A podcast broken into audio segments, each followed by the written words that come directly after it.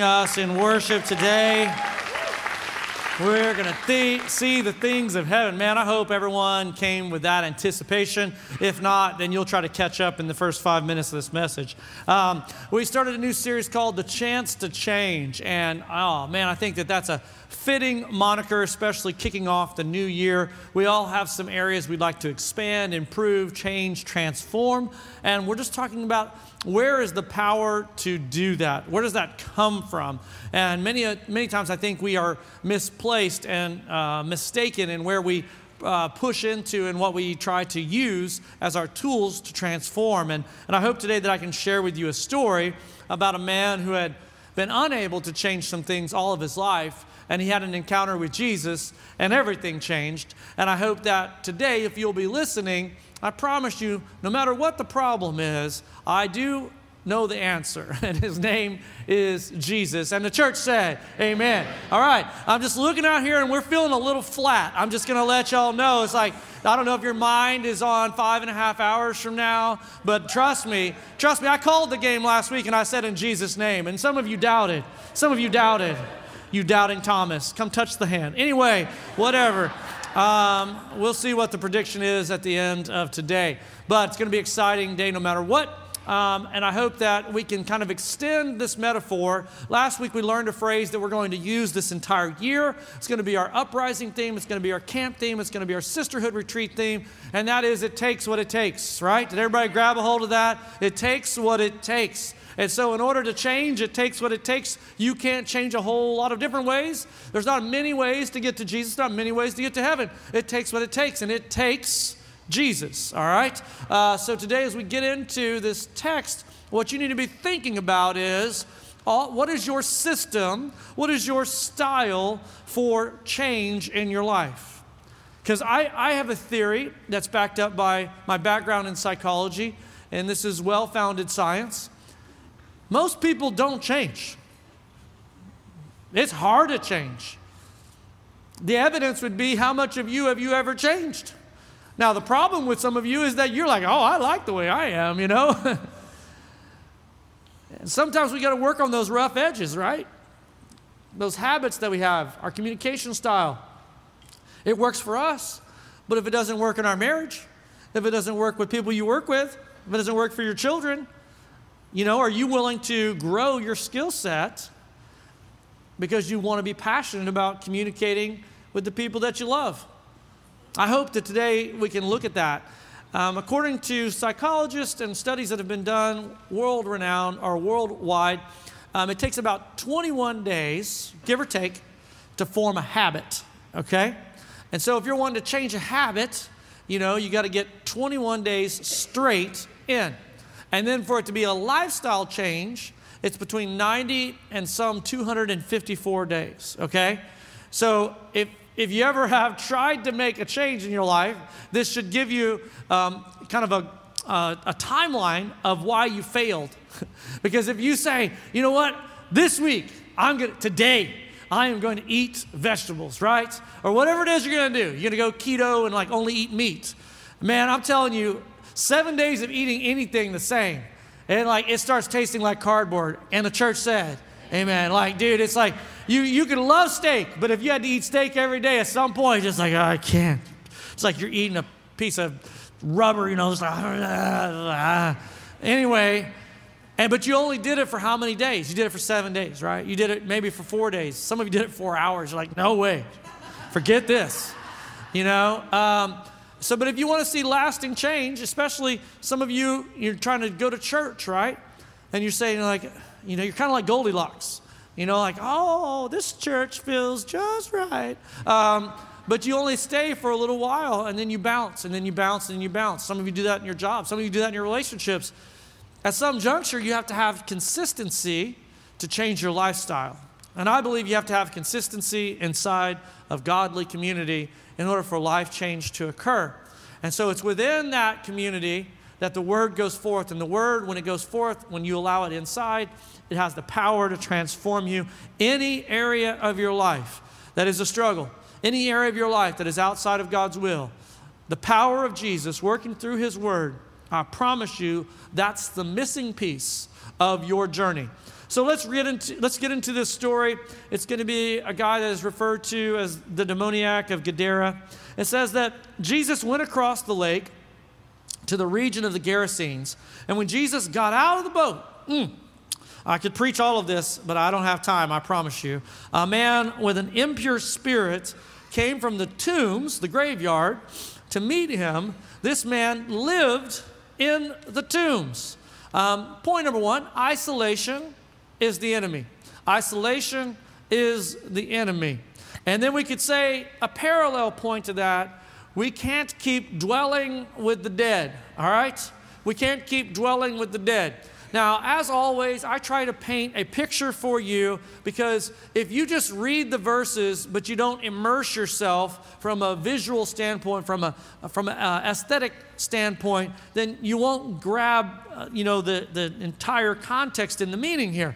So we have to think about this. Jesus has just done some amazing things on one side of the sea. He gets in a boat, you know, probably some storm blew up and he walked across the water. Whatever he did, he always did amazing things out there in the boat. And that's why I need to be in the boat more, you know. Anyway, whatever. So um, he steps off on the land and he's met by a dude who is naked, all right, and is living in a graveyard, all right. I want you to know you need to pray for us pastors because we deal with y'all's crazy all the time, okay? That's what I'm trying to say. Like, imagine like you rolled up to Plano today to go eat at Whiskey Cakes, and a dude was living in the parking lots in a tent and was naked, right? Needless to say, you'd have a little bit of like, hey, you know, this is not normal, right? Maybe Plano it is normal. I don't know anymore. Jesus encounters this strange, strange thing. And it's amazing how, no matter what level of crazy you bring to Jesus, you know, He's got an answer for it. And some of you, let's be honest, you're bringing some crazy up in here. You got some drama going on in your life. And I hope today that you'd be running to Jesus because Jesus is the only way it's ever going to change. Isolation is the enemy. We can't keep dwelling with the dead. There was something inside of him that was driving him from the land of the living. Isn't it interesting? Whenever we are struggling, our solution set is almost always to dive deeper into secrecy. Have you noticed that? Has anybody noticed that? Because like I feel like I'm embarrassed and so I don't want to tell anyone what my struggle is because then they'll judge me. Now let me let me let you know a secret. That that is possible. That is possible. But I'm going to tell you 30 years of preaching and ministry and counseling, leading organizations, thousands, hundreds of thousands of interactions at this junk. Let me tell you the, the, the truth, okay? This is, this is the secret of the secret. Everyone sitting in this room has more than enough drama and pain and struggle that is going on in their own life than to fixate on you. So the enemy tells you, oh, don't tell anybody because they're going to be. No, this is the reaction. Oh my gosh, I am so sorry that you are going through that. And then five minutes later, you want to know what they're thinking about? Not about your problems. They're thinking, like, man, how am I going to fix my problems? My, their problems are just as much as your problems. You're just willing to share your problems, which means you're one step closer to solving your problem. But the enemy will always drive us into isolation. We'll try to conceal, and we end up canceling our own selves because we conceal it long enough that the enemy checkmate and then he destroys us. I just want to encourage you that you need to share your struggle. Find a Christian brother, sister, pastor, elder, life group leader, share your struggle.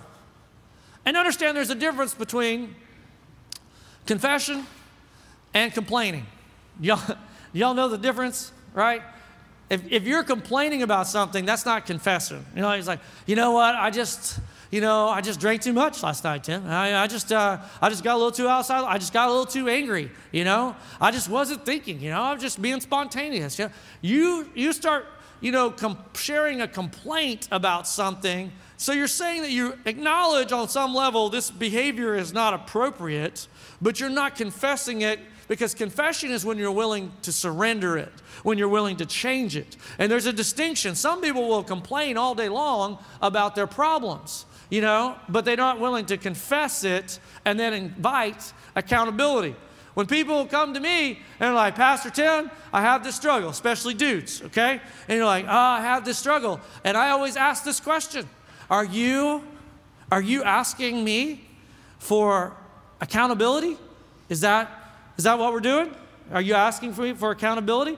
Because if you are asking me for accountability, I am going to get you some accountability. It might be me, it might be another elder, it might be another staff, but you're going to get accountability because uh, just a, a want to change, a recognition of a problem is not enough. It's not enough. We need absolute accountability in our lives to transform the deepest parts of us into positive behaviors. And so, if you're not willing to hold yourself accountable, then I promise you, just set the clock, wind it up. We'll be back here six months from now, six years from now. We'll be doing the same dance because until a person confesses, confesses to God and invites accountability in community, then you will not change. You'll be dwelling amongst the dead, living in a graveyard. Some of you, I, I, oh, just frustrates me to no end that you come in here to the land of the living and you get so excited and then you go right back and live in the graveyard. Come on. We need to quit dwelling with the dead things of this world. Verse 3 it says, The man lived in the tombs, and no one could bind him anymore, not even with a chain. For he had often been chained hand and foot, but he tore the chains apart and broke the irons on his feet. No one was strong enough to subdue him.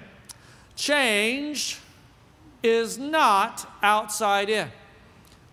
Change is not outside in. Some of you today is going to be an aha moment. There's going to be little thought bubbles that bubble up over the top of your head that only in the spirit can I see these things happen, right?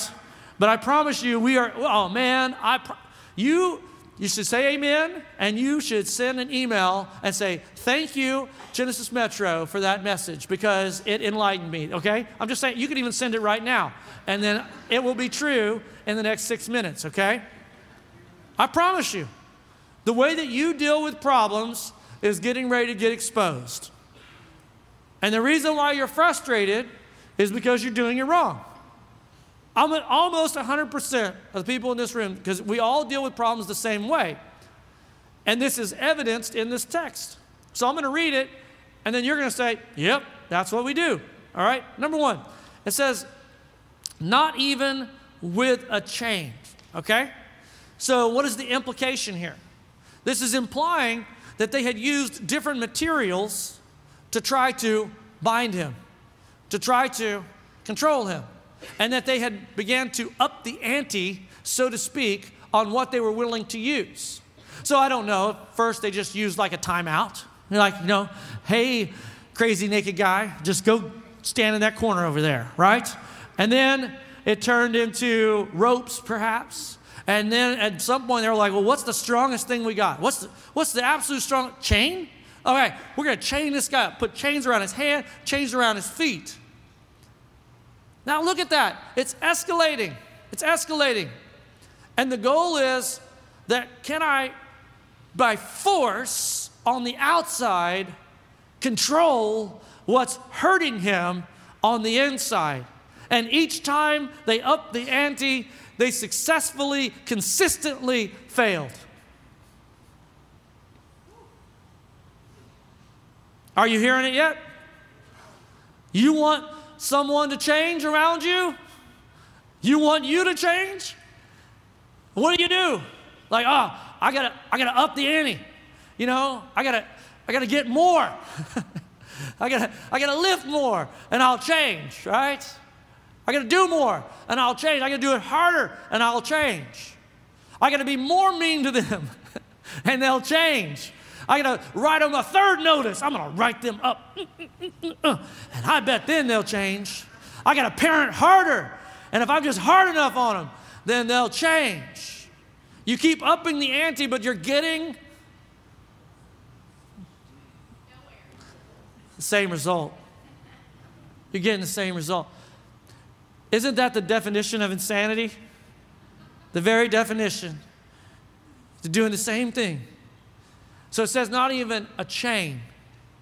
So that tells me you can try the strongest thing to try to change them from the outside. Hmm. But change is not outside in. And then they changed the frequency. Do you notice that? It says they had often tried. Now, someone better say amen on this one. Do you have any friends? Do you have any person that you're married to? Do you have any children? Do you have any coworkers that you have often tried? Anybody? Say amen. You have often tried. Say amen. Amen. No, no, no. You have often tried. Say amen. Because, see, I preach to people every week, and it's you, and I have often tried.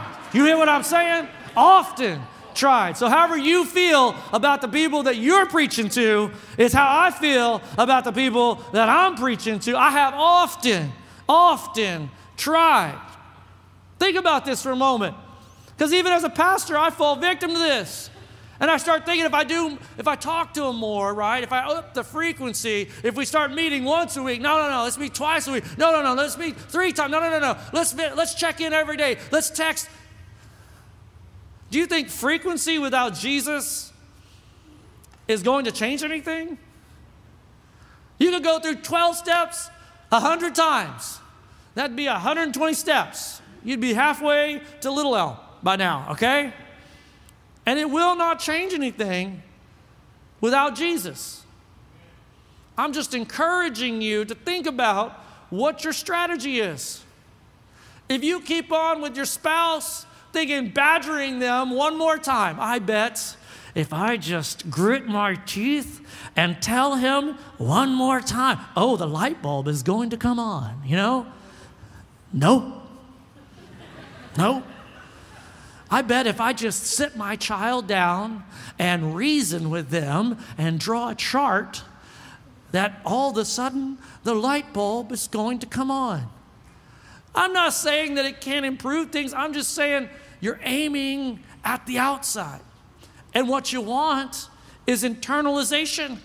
If you want them to be functional when they leave your house at some juncture, you're striving for autonomy and with Jesus at the wheel. That's success in parenting. So if you're not aiming at the heart, then you're just setting them up for failure. It's just an 18 year clock.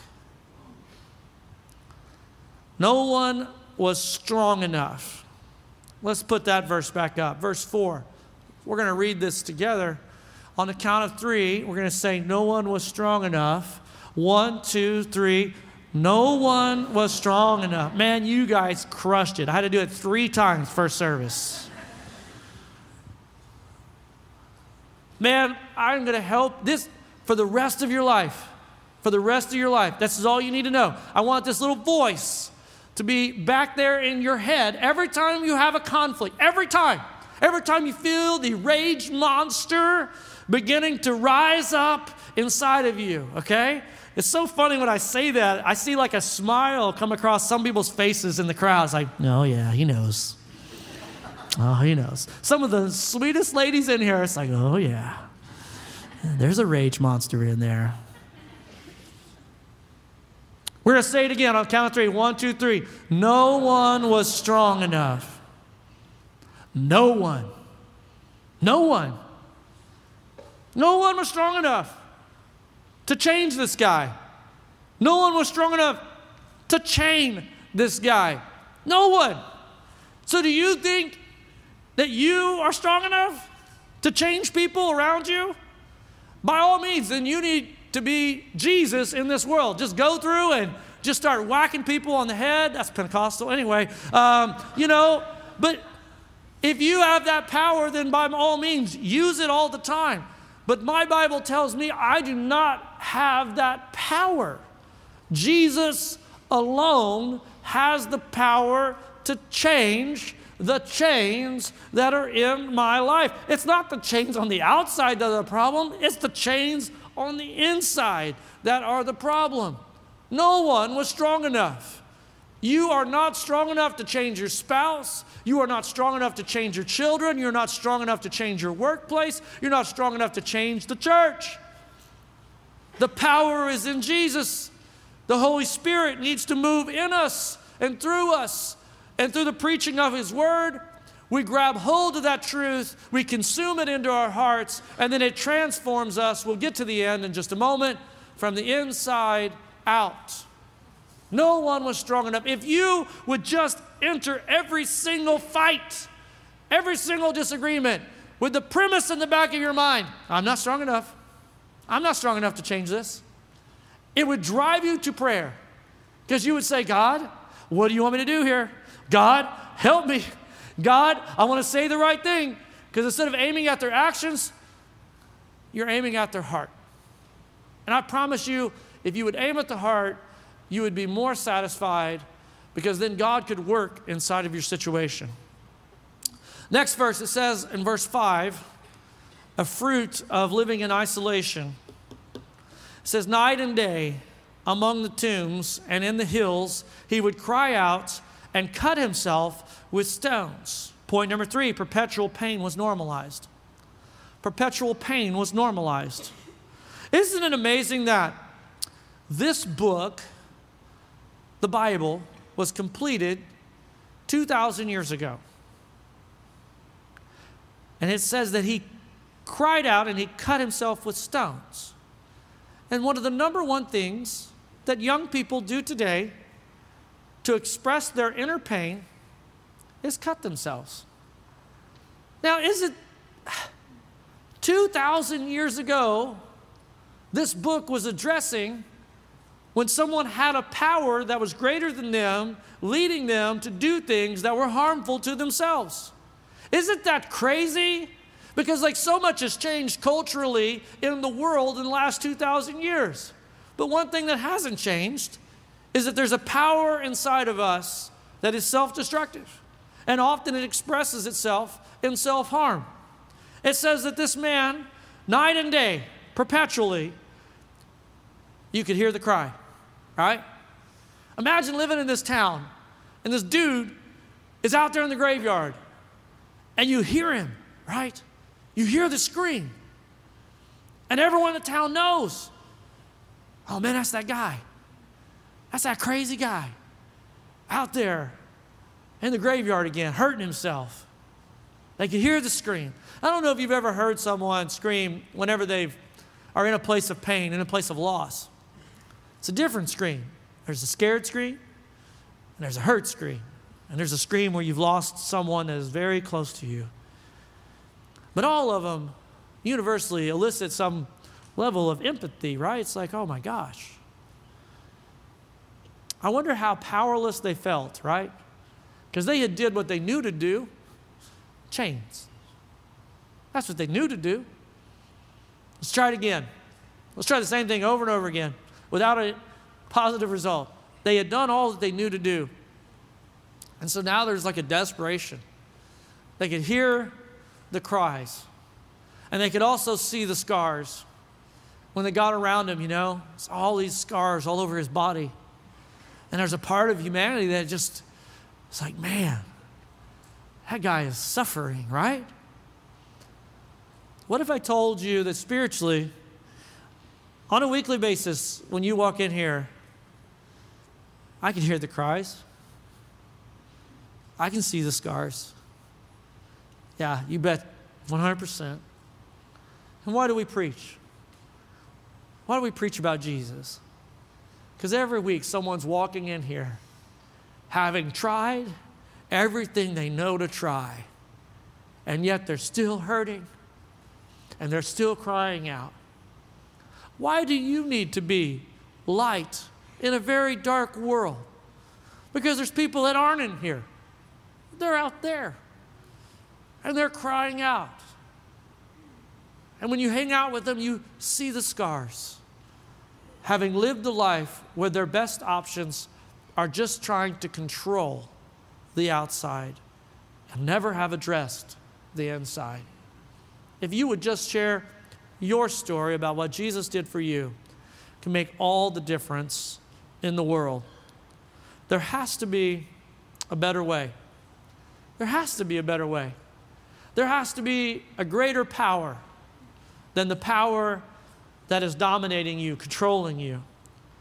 It says, when Jesus got off the boat, this man came up to him and he cast out the demon, verses 6 through 10. That's the summary. We don't have time to read it all, but verse 11, it says, A large herd of pigs were feeding on the nearby hillside. The demons begged Jesus, hmm, Send us among the pigs, allow us to go into them. And it says he gave them permission. Oh, I love it. I love it. If y'all don't get excited about this, then this sermon was just for me. Watch this. It says, And the impure spirits came out of them. They went into the pigs, and then the herd, 2,000 in number, which some people think that there were 2,000 demons inside this person, uh, rushed down the steep bank into the lake and were drowned. When you allow Jesus in, the thing controlling you will be begging for permission to leave. How good is that, right? How good is that? That that power is greater than your power, but it is not greater than the power. Are you understanding what I'm saying? The thing that had dominated, dominated this guy all of his life when Jesus stepped out of the boat, and it's not random, it's design, right? It wasn't random that it was that day that Jesus sailed across the sea, got off the boat, and happened to be in proximity to this man's life who was desperate and needing life change, crying out, scarring himself up. It was designed. It wasn't an accident that you chose this day, this Sunday of all days, to get back into church, that someone invited you, that you checked out a website, you saw a sign, you saw the building, you came at Christmas, and then you returned right out. This isn't an accident.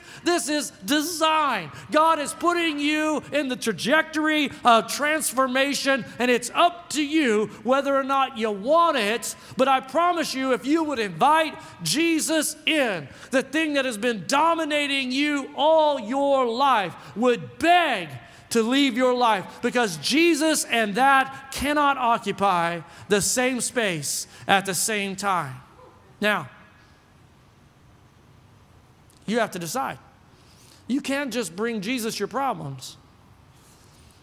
He doesn't ask, hey, just give me your problems. If you want Jesus, you want Jesus wants your soul your heart, your everything. He can't come in and do like cosmetic correction. Jesus does radical reconstruction. And some people, I think that's why they don't change, because they just want Jesus to deal with their, their little things over here, but they won't give him his heart. They won't give him their heart. Come on. It says, verse 14, and we'll wrap it up. Those tending the pigs ran off. and this is amazing. This is why you tell your story. Those tending the pigs ran off and reported this in the town and the countryside, and the people went out to see what had happened. right? You want to know why people show up here every week? Because the people that were here last week, they have stories of what Jesus did for them last week, the week before, the month before, last year, 10 years ago. And as they share those stories, those around, they want to come out to see if there's substance in this place that could help them the way that it helped this other person. And so the people came out and they were like, What is going on? Verse 15, what did they see? When they came to Jesus, they saw a man who had been, all right? They saw a man who had been possessed by a legion of demons, sitting there dressed and in his right mind. Change is not outside in, change is inside out. Now, think about this. They came here and they saw this man. And it says, put the verse back up. They saw the man who had been. This is a chance to testify. Because everyone sitting in here, if you have met Jesus, then there is the man that had been, right? There's the woman that had been. Before you met Jesus, it was what you had been, right? Before you knew grace, it was what you had been. Whenever you were a prodigal, off living it up, doing whatever you want, spending your father's money and resources and talent, doing worldly things and sending it up, and then you came back to the father's house and he welcomed you, that's what you had been. So whenever we hear the message of a man who had been dominated all of his life, that on one day met Jesus and instantly was transformed, and they saw the man that had been, they marveled and they were amazed. And when people walk in here, and some of them that might have known you from back in the day, and now they see you with your hands raised and your heart lifted up in worship, and you're living in biblical community, they say, Man, that's the guy that had been, that used to be, that was, and that is to the glory of God.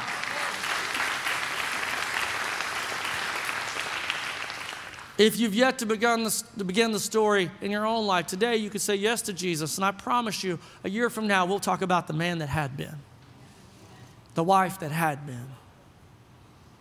And then the last phrase that I want to fixate on is it says that he was sitting there, clothed and in his right mind. Tell me when Jesus told him what to wear. Right? You notice that? Jesus didn't tell him what to wear.